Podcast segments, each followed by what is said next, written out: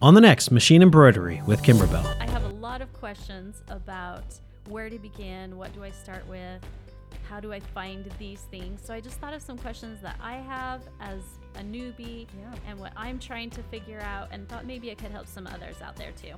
I've I've gone through the school of Kimber Bell hard knocks. That's right. You've put together a list of questions as a newbie. Yes. Oh boy, are you ready, Andrew? I'm gonna put I you hope guys. so. I'm, I'm Oh, gonna not put sure you guys I'm to the ready. test. Okay. I'm just glad this isn't live. glad.